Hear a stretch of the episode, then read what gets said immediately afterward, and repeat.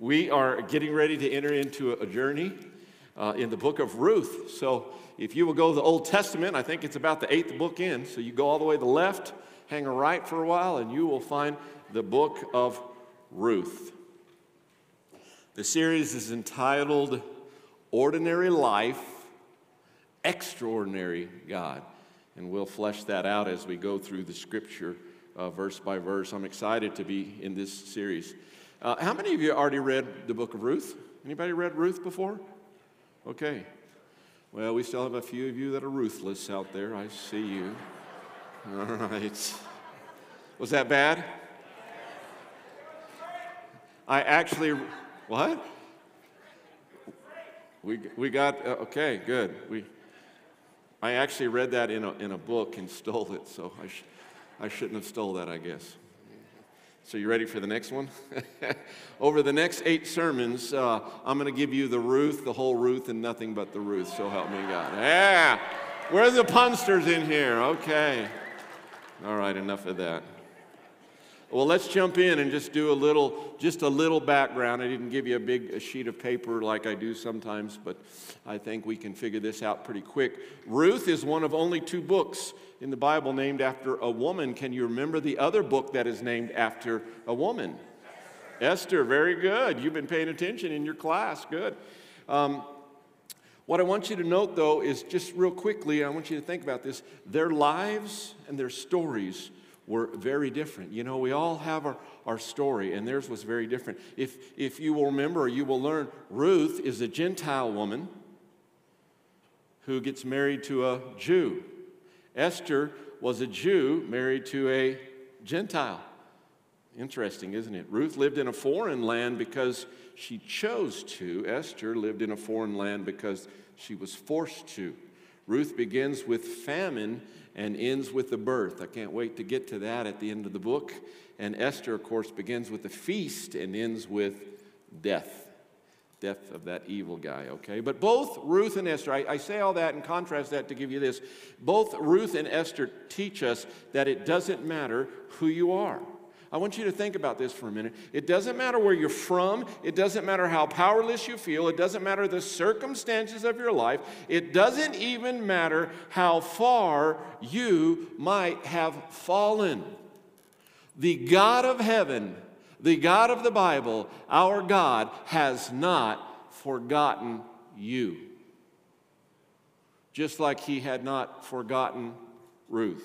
He was always he is always at work in our ordinary lives. He is our extraordinary God. So the big idea this morning is simple, and it's this our extraordinary God works even in our losses. Anybody in here ever experienced any loss in your life? That should be just about everyone, right? And God is at work even in the losses. Let's look at the first five verses of Ruth chapter 1. I am going to have to put these on. During the time of the judges, there was a famine in the land. Remember that phrase?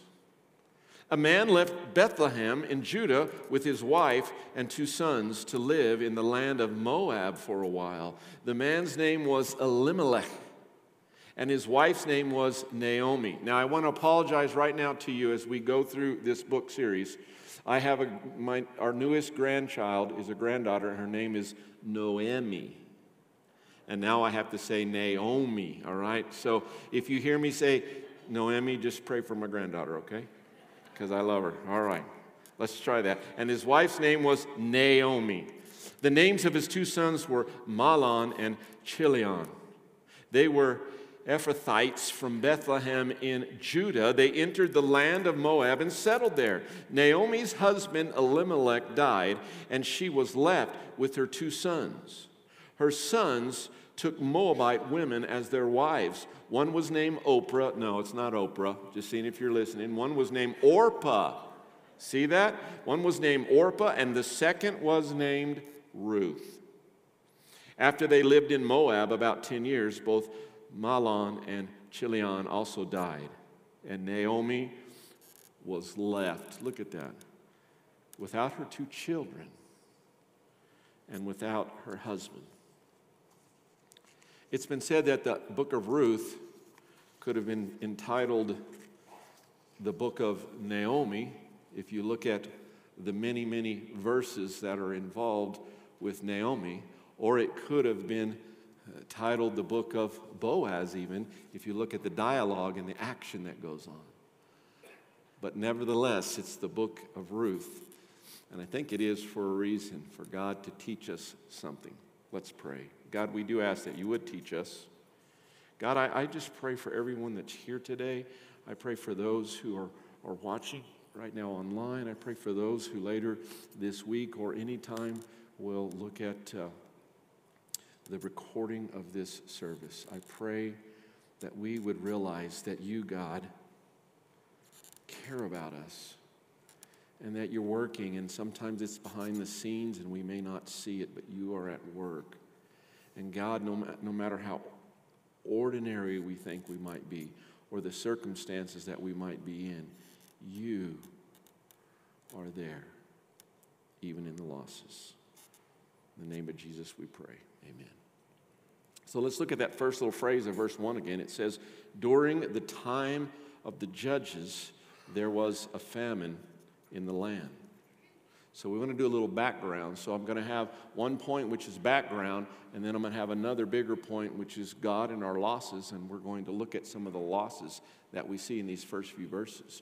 But the authorship, we'll start with author, the authorship of Ruth is not identified for us. Uh, there's a number of people that believe Samuel was the author. Others suggest Hezekiah, Ezra, even some suggest David as author.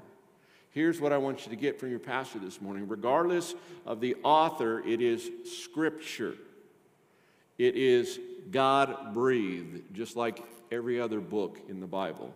And the book of Ruth should be understood as a true historical account. Are you with me on that?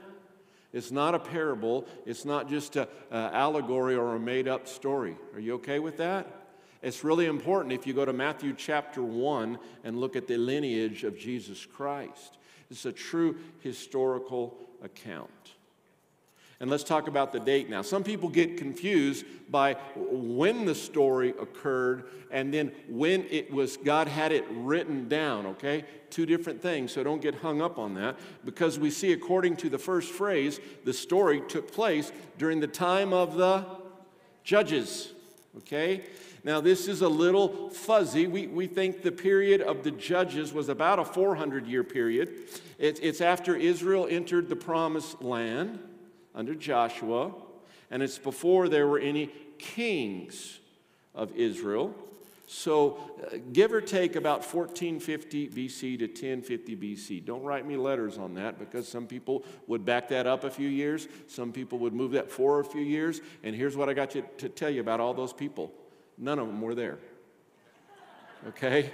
So, it's okay if we say about from here to here. Okay? The book of Judges, though, comes just before Ruth in our Bible. And so I think it's important to look at the very last verse of what sort of period it was. It, something we need to know is, is what this, this, this story comes out of a certain uh, time in the world, a time in the Israelites' uh, lives. And so we look at the last verse of Judges, that's 21, 25, should be right there on the page there. And it said, In those days, there was no king in Israel Every man did what was right in his own eyes. How about that? Look at that second phrase for a minute. Could that not include lots of segments of history? Could that not include Albuquerque, New Mexico in the year 2021? Every man and woman, maybe even boy and girl, are doing what they think is right in their own eyes. We just finished the study of the book of Jude, and, and we proclaim that God's truth matters and we're con- to contend for it, and yet we run into people all the time that would say, It's my truth, it's right, there is no basis here or there, don't give me a standard, whatever. And so we can put ourselves back in the times of the judges and see we can relate to that, can't we?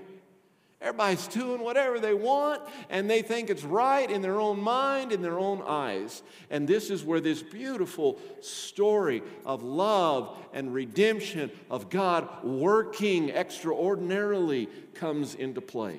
So just want you to catch that. It was a very dark time in Israel.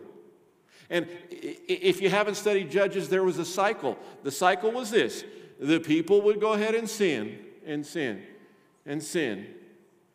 And God would send judgment, right? In the form of enemies. And they would really mess with the Israelites and they would get almost obliterated. All these things would happen. And then the third part of the cycle, the people would cry out to God, Help us, we'll return to you, save us, all these things. And then the Lord comes in and he is merciful and he rescues them by raising up a judge to deliver them. That's the, if you look at the book of Judges, that's the cycle that goes over and over and over again. So that's just a little bit about uh, uh, the, the date when the story happened, and uh, we can move on a little bit more now to the theme. I want you to see that again and again during this time the people rebelled. And it might have appeared on the outside that God's purposes, God's purposes for righteousness, for his glory in Israel, they were failing. And then we have the book of Ruth. And it gives us a glimpse of what I call the hidden work of God. Have you looked back on your pilgrimage with the Lord and seen the hidden work of God. I love the study experiencing God as we look back and we see these markers, these pillars, and we thought, wow, this was ha- why did this happen and that? And when we look back, we get the perspective and see how God was at work, the hidden work of God, even during the worst of times. I want you to catch the contrast. We'll see in this book that God's at work in losses, God's at work in choices. We'll see God's providence We'll see God's faithfulness. We'll see God's provision. We will see God at work in relationships. We'll see God at work in redemption. And I love the end of the book. We'll see God at work making good out of bad. Sign me up, amen? I, I want to be, I want to be part of that. So, uh, just up front, God is our extraordinary, He's extraordinary, He's our God, and He's working in all the ordinary aspects of life. No matter who you are today, God is working behind the scenes. You may not know it, you may know it, but God is doing that. You see, our God is a God full of forgiveness. Amen? He is completely trustworthy. He is faithful even when we are faithless. And the book of Ruth shows us that God is a God who's always at work. Now, let's just think about ourselves for a minute, all right? Look at the person next to you with your, with your good eye. Just look at them. Kind of squint like you're going to check them out and wonder what's going on. Here's what happens with us humans sometimes we overly emphasize the importance of ourselves. Have you ever noticed that? Have you noticed that? That's the man. I, I never want to hang around with that person. It's always I did this, I did that. Look at me, all this. We get this blown up version sometimes of, of who we might be. We get puffed up. Well, there was a PhD candidate at the University of Southern California, and he was so eager, eager to get that title doctor until something happened. He had a friend who was a newly degreed professor, and his friend shared his story. And he said, A friend had called my home and he'd asked, Is the doctor in? But the professor's 10 year old son had answered the phone. And he replied, This, is the doctor in? Yes. But he's not the kind that can help you do anything he's, or, or do any good. Sorry for those of you who are not MD this morning. All right? We need to put that aside, though, as we look. We need to put aside the quote unquote uh, extraordinary items of our life and just get over ourselves and let's look at the ordinary aspects of life that all of us go through, that all of us experience. And let us see as we go through this book God extraordinarily working in the ordinary. So then, uh, we're going to now look at the second part of verse 1 through 5, and this is what we'll look at today, and look at how God is at work in losses. And let me say right up front, you may need to write this down. You may need to share this with a, a friend of yours, perhaps a Christian brother or sister that watches a certain show or reads a certain book or listens to a certain podcast. But I want to say this up front. I believe this with all my heart. There is no exemption clause when it comes to suffering for the Christian. There's no exemption clause. It, it, we don't share that just get saved, just be born again, and everything will be perfect, right? We can't do that. If we do that, we discard the words of Jesus Christ when he was on earth, right? You go look it up. And so I just want to let you know loss is a part of life for every human, even the converted, the regenerated Christian disciple of Christ. Now, where the help comes in is how we deal with that and how we work through that. But let's just acknowledge, all right? Let's not have the testimony that, hey, I got saved 40 years ago and everything has just been perfect ever since. Okay, that doesn't help anyone. That doesn't help anyone at all. So, our story here begins as we look at scripture in Bethlehem uh, of Judah. There's other Bethlehems, but it begins in this one. You might think about something else that happened in Bethlehem many, many years later, right?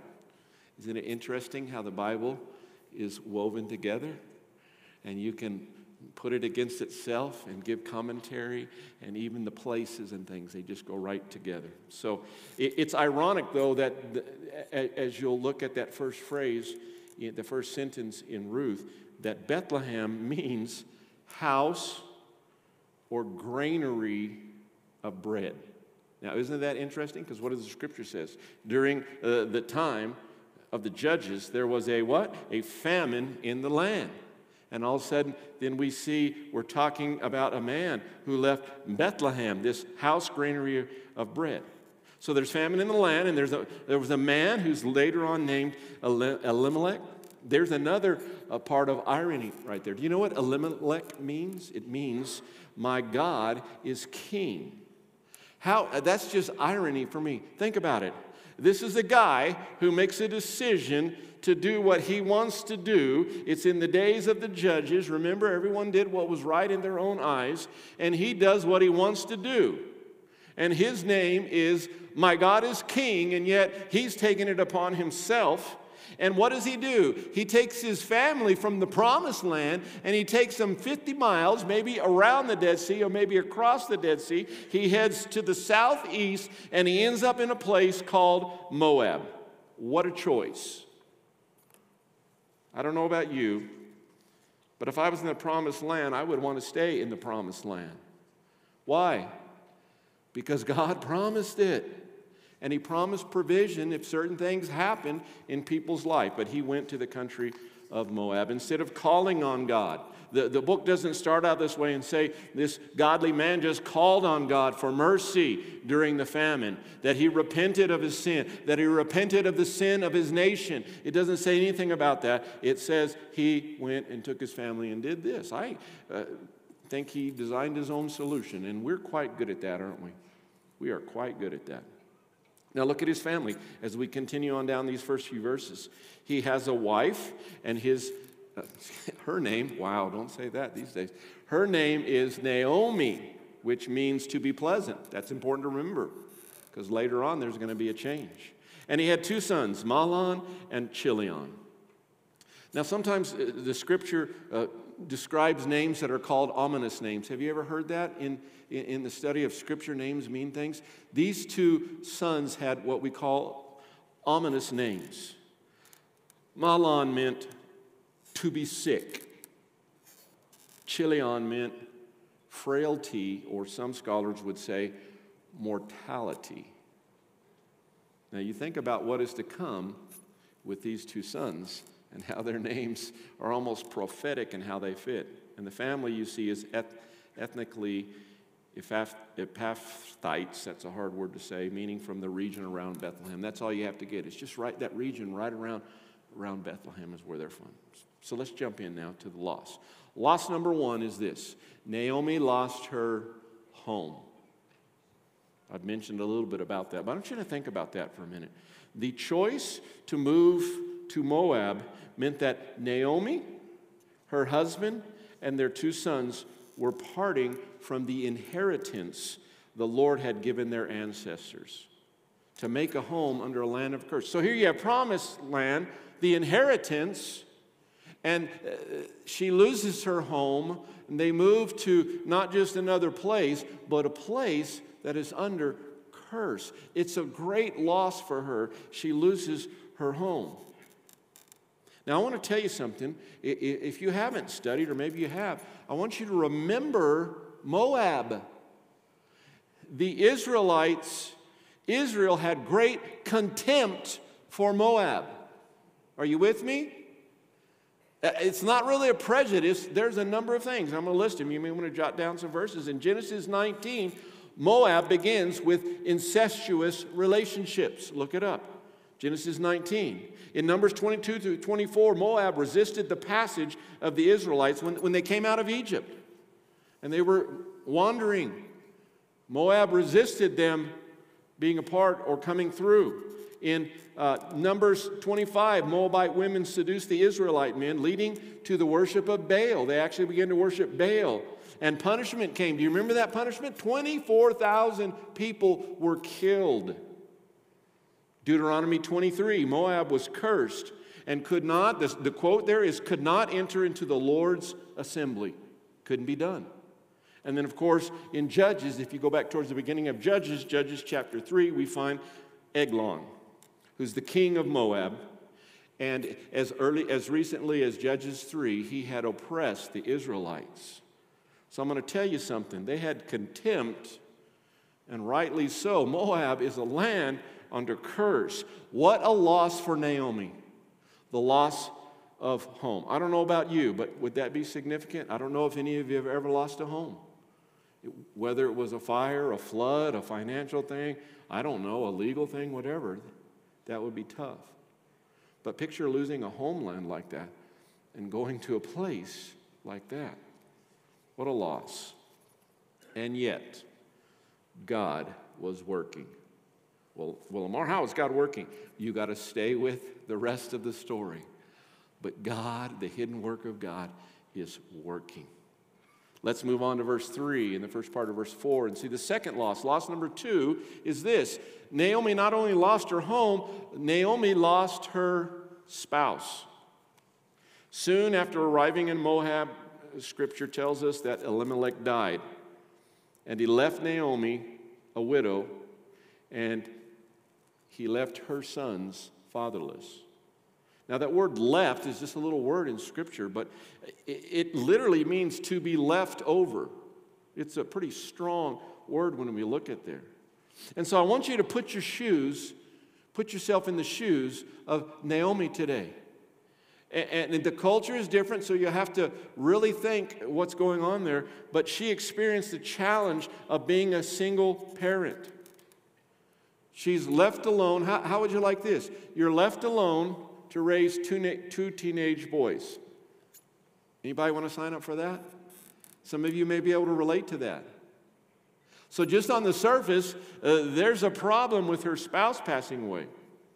And then, not only that, she got to watch these two boys become men and they make painful decisions. Now, come on, church. Can we relate to that? Sometimes our children, as they grow up, what happens? They make some painful decisions, don't they? That's why it's imperative. Listen, if you still got little darlings at the home, their faith has to become their own faith. This rigid, I got to be careful here. This rigid doctrine, this rigid uh, catechism, not a book necessarily, but what some religious parents do to their children, they never allow their children to breathe. And their children's faith remains the faith of the parent. Is that saving faith? No. At some point, God has to come and save that child or that teenager. And it's our job to raise them up for them to love the Lord, for them to see what it's like, and for that to happen. Doesn't always happen. So she watches these guys make painful decisions. They married non Israelite women. Now, don't get going on who you should marry and not. There's so many false teachings on that. But what was clear was the command of God at this time and in this way. They were not to marry non Israelite women. In this case, Orpah and Ruth. It was a violation of the spirit of the law. Why? Because it would lead to, and don't we see this in Scripture over and over again? It's not so much the ethnicity, is it? It's where it leads to idolatry. Do you remember the smartest guy in the Bible? Solomon? And what he did with foreign, it wasn't so much who it was, it's that it led to idolatry. And so this had happened, and we see the children of Israel over and over and over doing things that lead to that, right? Remember, Moab began in incest. It was the result of Lot's two daughters getting him drunk and having relations with him. What's more, at this time, the people of Moab were worshiping the pagan god Chemosh, to whom human sacrifices were offered. This is a big deal. So we see loss number two she loses her spouse, and all kinds of things begin to happen. What great losses. And yet, God was working. Loss number three, we see in the last part of verse 4 and verse 5. Ultimately, she lost not only her home, not only her spouse, but she lost her children. Just tell you a quick story. The Olberts are my heroes, Travis and Michelle. They had a beautiful little girl, and we're excited to have this baby boy being born. And sure enough, the little baby boy was born dead. I, the loss of a child, I can't imagine that. Some of you have experienced the loss of a child. A few years later, they were so excited because they were going to have another baby boy. And they took all the protocols. Boy, she was monitored like crazy and something happened the night before they were going to take that boy. And she delivered him the next day, dead. I'll never forget being in that hospital, holding that little baby boy. He looked perfect, like he was just sleeping. Perfect. And yet they had lost not one, but two boys at childbirth. I tell you that to say this why are they my heroes? Somehow, someway, they had to work through it for many years. They didn't allow it to make them bitter to God or to turn from God, but instead turned to God. So I want you to think about that. No matter how great the loss is, we are to turn to God because He is working behind the scenes. And don't think that the Olberts haven't had a chance to testify year after year about their God. Do you think people listened to that story? Boy, they did. And they do. So here we have Naomi. She loses her children. So she's not only widowed, she's not only brokenhearted, but she's now a brokenhearted mother because her sons are dead. Here's the important part of the culture then Naomi was now left with no male remnant. She had neither husband nor sons. I want you to think about that. That's a big deal, and we'll look at that as we get into the book of Ruth more. But there's no remnant, there's no lineage. It makes a difference here. In addition, her sons had married two pagan daughters in law. And if you'll catch in Scripture, and we'll, we'll, we'll get to that and look at that a little bit more, but they had not produced offspring in 10 years. This story is about 11 or 12 years long. And so there's no offspring. Now, some of y'all are out there waiting for grandkids, I know, right? It's a big deal to you, okay? My kids were so happy when our first grandchild came because I was on them all the time. Where are the grandchildren? The reason we didn't kill you four teenage boys is because the hope of grandchildren were out there. You've never done that, right? I did it from the pulpit. I had to get straightened back out and finally be told, quit doing that, all right? But look here. I think it's an apparent evidence of the curses from Deuteronomy 28. You can decide. But I think there's a reason that they didn't have children. I think they were barren. It's a great loss. If you think about all these things that are going on, it's an amazing loss. This hopeless picture. No homeland. I'm over here. Uh, my husband has died. My boys have died. There's no remnant left. There's nothing left for me. And I got these two girls who weren't raised to love and know Yahweh, but other idols and such and they couldn't even have children, so I couldn't even get a male that way to continue the lineage. Yet God was working. I want you to think about this as we close today. What were they doing in Moab? Why did they leave the promised land? Where God would provide for them. He said, I will provide for you if you would seek me and obey me. And I would tell you this, church, we can learn from this today. It is always unwise to choose a course that takes us outside the will of God. It's never right to disobey God's will. Even during suffering, even during loss, it's never okay to get outside of the will of God. Why? Because He is working, His hidden work sometimes, it's at work. And God has revealed His will. People ask me, what's God's will? It's right here in His Word. Read it. His will is there. No matter how viable an option may seem to us, if that option violates God's word, it is not an option. We've all been there.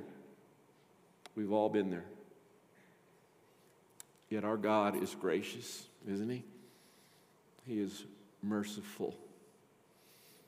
He is the epitome of faithfulness, and He is at work in an extraordinary way. I want you to think about that today. I want to plead with you to look for Him at work. I want to plead with you today to trust God. I want to plead with you today to lean into God because He is extraordinary God working in our ordinary lives. I want to ask you this as we close. What has God been doing in your life? Have you taken time to see what God has been doing in your life? If you haven't, do it. It's not an accident. It's not a coincidence.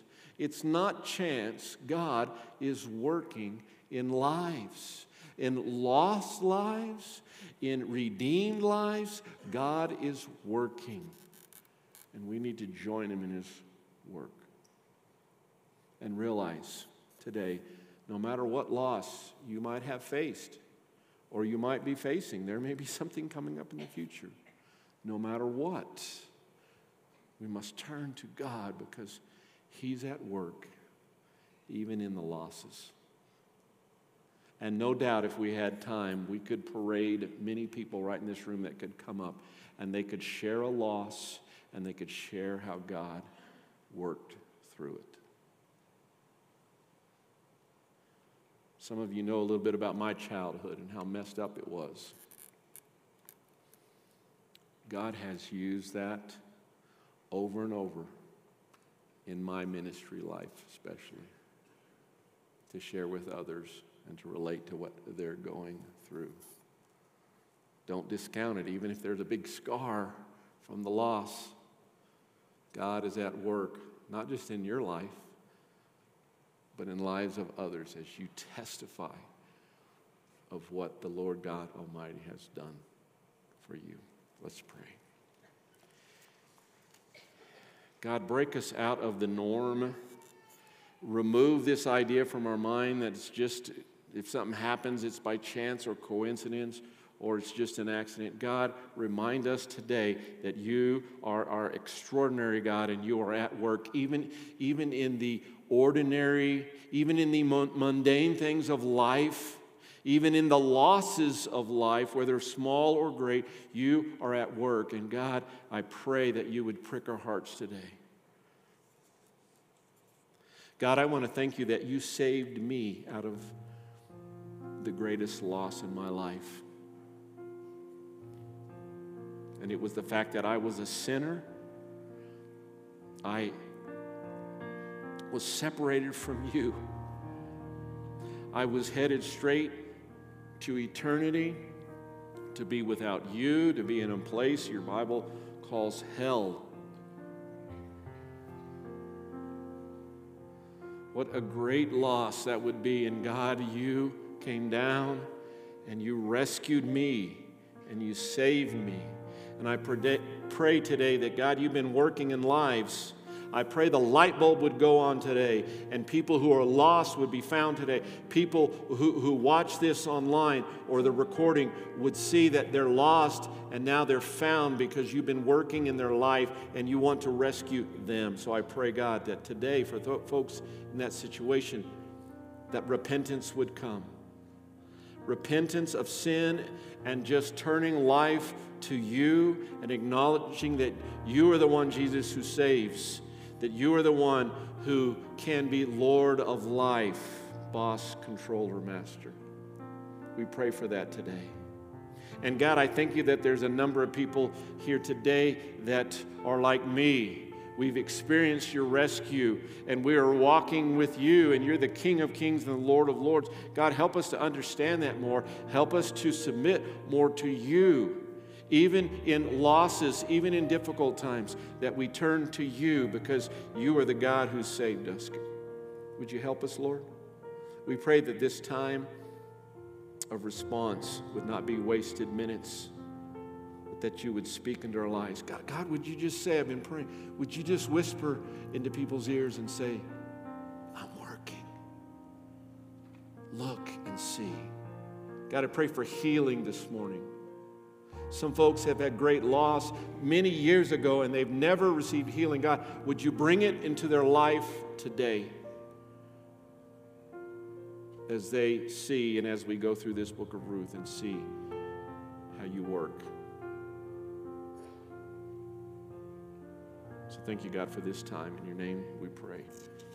Amen. Would you stand, please? We're going to take a few minutes. Uh, you don't have to stand, but if you want to, please stand and just spend some time with the Lord in prayer. If you would do that, music's going to be playing. We, have got folks up here that will come and uh, that will pray with you. I'd love to pray with you, whatever it might be, but just allow the Lord to penetrate your heart right now to evaluate what's going on with you, even with your losses. And if you need to be rescued this morning, God is able and ready. Let's just give these couple minutes to the Lord. If you need prayer, come. Do business with God where you are. Praise God.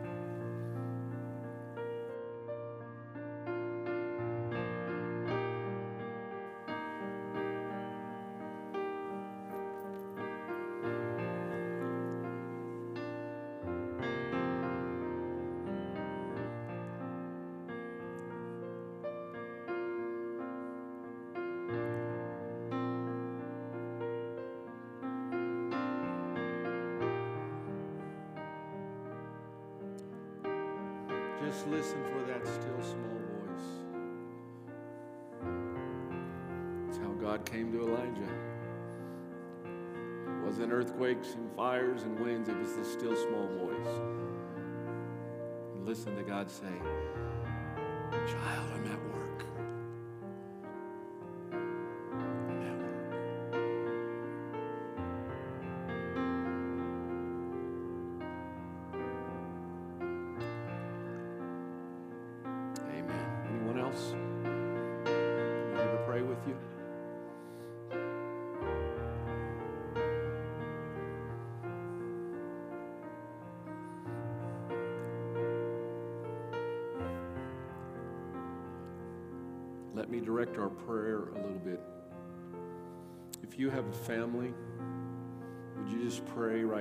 God would show you how He's at work?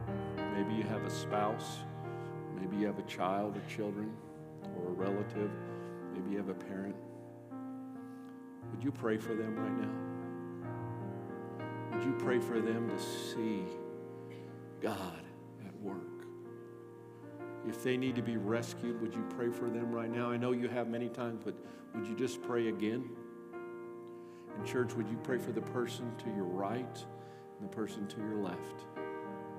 Even if you don't know them, would you just pray that you would reveal yourself to them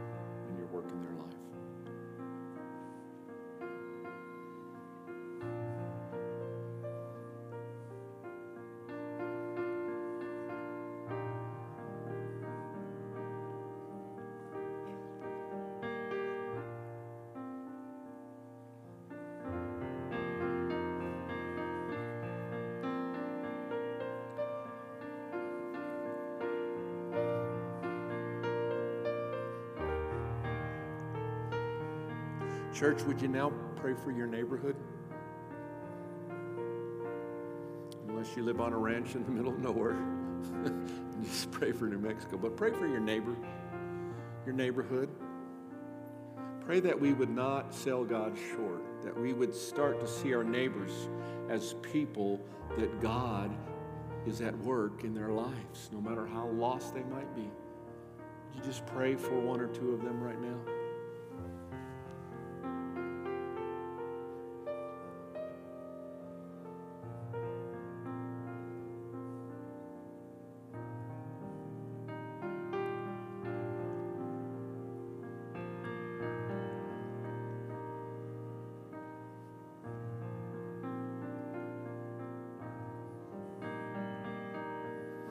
We thank you today that you are extraordinary. You are the King of kings, the Lord of lords. You are the creator of the universe. You are God who so loved us that you sent your one and only Son, Jesus, to die for our sin, to take our place, to offer to us salvation. God, I thank you that you are the God who saves, God who rescues. God, help us to see in our lives you at work. Help us to trust you. Help us to lean in on you. In the name of Jesus, we pray. Amen. Thank you so much. You may be seated.